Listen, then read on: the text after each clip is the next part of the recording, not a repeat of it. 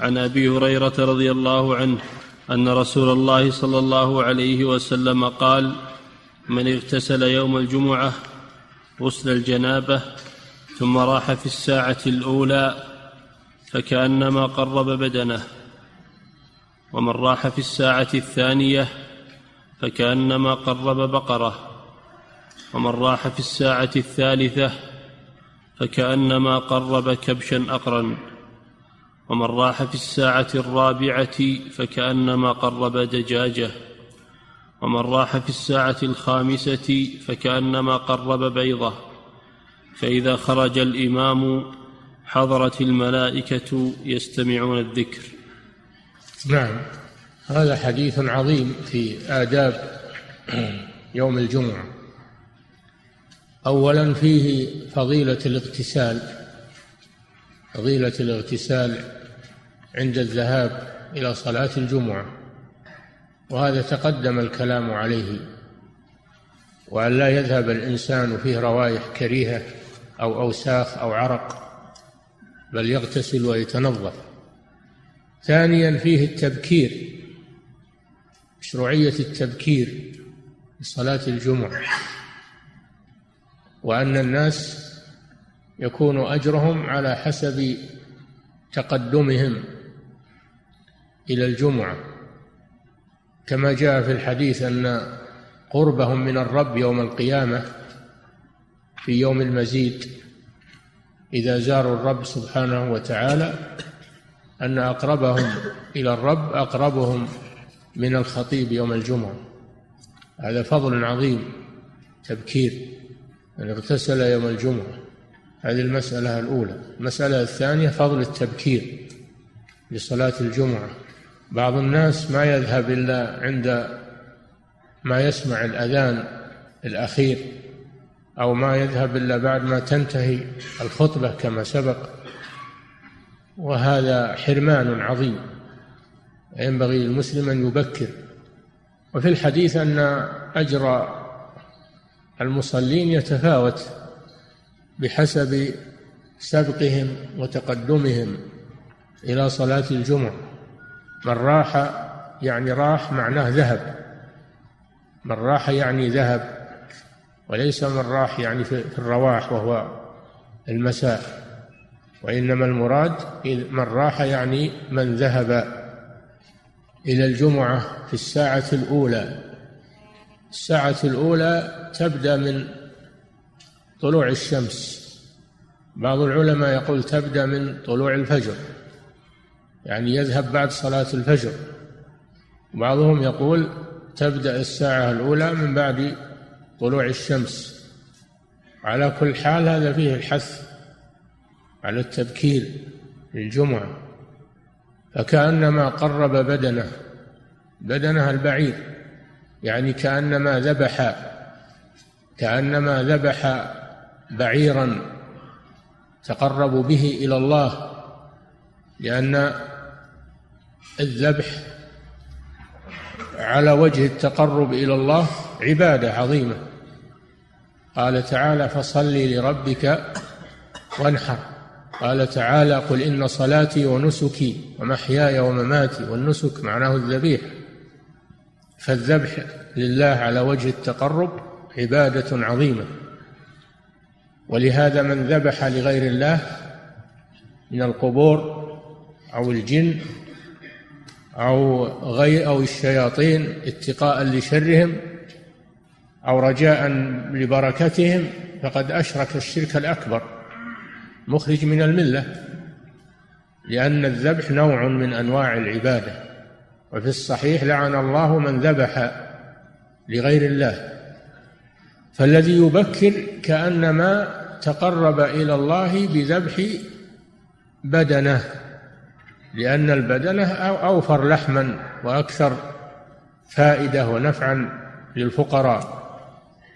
فله أجر من ذبح بدنة تقربا إلى الله سبحانه وتعالى. وهذا فضل عظيم. من راح في الساعة الثانية كأنما قرب بقرة. البقرة أقل من البعير. ومن راح في الساعة الثالثة فكأنما قرب كبشا. أقل من أقل من البقرة. ومن راح في الساعة الرابعة فكأنما قرب دجاجة. والدجاجة أقل وأقل. ومن راح في الساعة الخامسة فكأنما قرب بيضة بيضة الدجاجة. فقارن بين البيضة وبين البدنة. تجد الفرق عظيما. والمراد بالساعات هنا الأجزاء من الزمان. أو اللي هي ستين دقيقة لا. المراد بالساعة هنا الأجزاء الزمانية.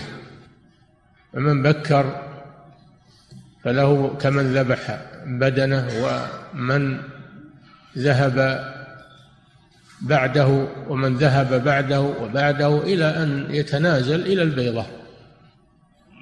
ثم إذا دخل الإمام للخطبة فإنها تطوى الصحف وينتهي أجر السبق وتنصت الملائكة للذكر. فهذا الحديث فيه فضل التبكير لصلاة الجمعة الذي تساهل فيه كثير من الناس اليوم وهذا من الحرمان والزهد في الخير والانشغال الانشغال بالدنيا والكسل وأمور كثيرة أشغلت الناس وعدم الرغبة في الخير عدم الرغبة في الخير. لو قيل واحد إذا بكرت جيت مع أول الناس تعطى ألف ريال ولا جيت آخر الناس تعطى ريال واحد. وش ترى الناس تراهم يتسابقون. ربما يحصل بينهم مزاحمات ومشاجرات. كل يريد المبلغ الكثير. أما الأجر فقليل من الناس من يهتم به. هذا فيه فضل التبكير لحضور صلاة الجمعة وأنه إذا ذهب إليها في أول النهار فهو أفضل وأكثر أجرا. وكان المسلمون إلى عهد قريب يتسابقون للحضور لصلاة الجمعة. من بعد الفجر وهم يتسابقون للصف الأول و يجلسون طلبا للأجر في هذا اليوم. ولذلك جعل الله يوم الجمعة يوم عيد عيد الأسبوع من أجل أن يتفرغ الناس من أعمالهم الدنيوية وينشغلون بالجمعة والتهيؤ لها والتبكير لها والأعمال تعطل يوم الجمعة. من أجل إيش؟ من أجل ينام الناس. اعتاد الناس إن يوم الجمعة يوم نوم وكسل. فعطلوه عن المقصود به. عطلوه عن المقصود به. الناس أعطوا العطلة يوم الجمعة لأجل أن يتفرغوا لصلاة الجمعة ويبكروا إليها. الناس لا استغلوا هذا للنوم والكسل والنزهات النزهات في البراري وهذا حرمان هذا حرمان. وفيه فضل التقرب إلى الله بذبح بذبح القربان وكل ما كان القربان أكثر لحما وأغلى ثمنا فإنه يكون أكثر أجرا. البعير ما شك أنه أغلى ثمن وأكثر لحما ثم يليه البقرة ثم يليه الشاة ثم يليه الدجاجة الدجاجة ما ما تشبع إلا واحد أو ما تشبع. والبعير يشبع أمة من الناس البقرة والشاة تشبع جماعة. أما الدجاجة ما تشبع إلا واحد. البيضة أقل من ذلك. كيف يرضى الإنسان لنفسه بالدون في أمور العبادة ولا يرضى لنفسه بالدون في أمور الدنيا ومطامع الدنيا؟